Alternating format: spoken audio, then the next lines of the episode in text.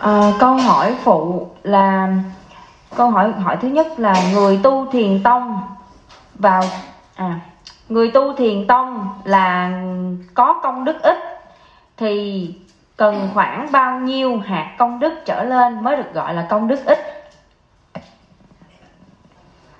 Thì uh, mình tính là ở thế gian mình á mình có như có tiền ít là nhiều. Mình căn cứ vào cái chuyện này ít vừa bây giờ nó lấy của con số. Cái công đức vô lượng là 10.000 hạt. Phân nửa là vừa. Ít hơn ít hơn ít hơn. Ờ, thì gọi là ít. Còn một, từ một, hai, ba, nó cũng thuộc về ít. Thấy không? Mà nó cho đến con số là 50 thôi. 50 công đức là thuộc về ít rồi còn mà trên 50 kia đâu cái 10 ngàn hạt thì nó là vừa trên 10 ngàn hạt là vô lượng. Nó phải căn cứ vào ở chỗ này nè.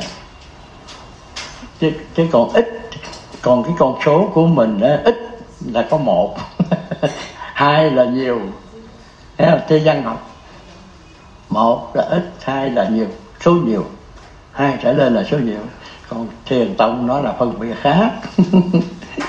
dưới năm chục hạt là ít.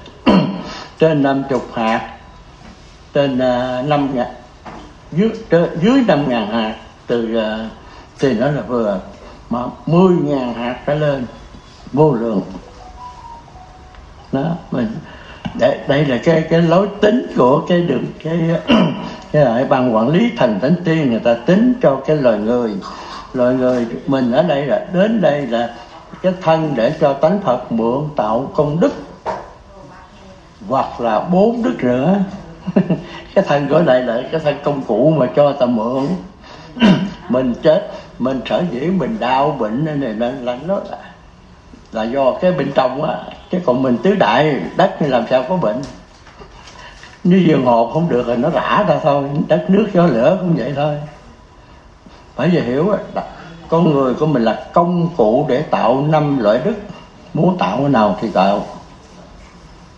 Mà khi thân tứ đại nó rã rồi thì trung ấm thân mình nó mới dẫn đi mà là đi ra thọ nghiệp thọ nghiệp hay đi trở về. Gọi là trung ấm thân là cái xe nó chở mà, trung là trung chuyển mà. Ấm là cái bình, thân là cái hình thể giống như con người là nó chở mình đi đâu. Năm cái ờ, năm cái nhân quả ở trên đất này vào con đường về. Đó để mình muốn đi đâu mình đi. Rồi, câu hỏi tiếp đi.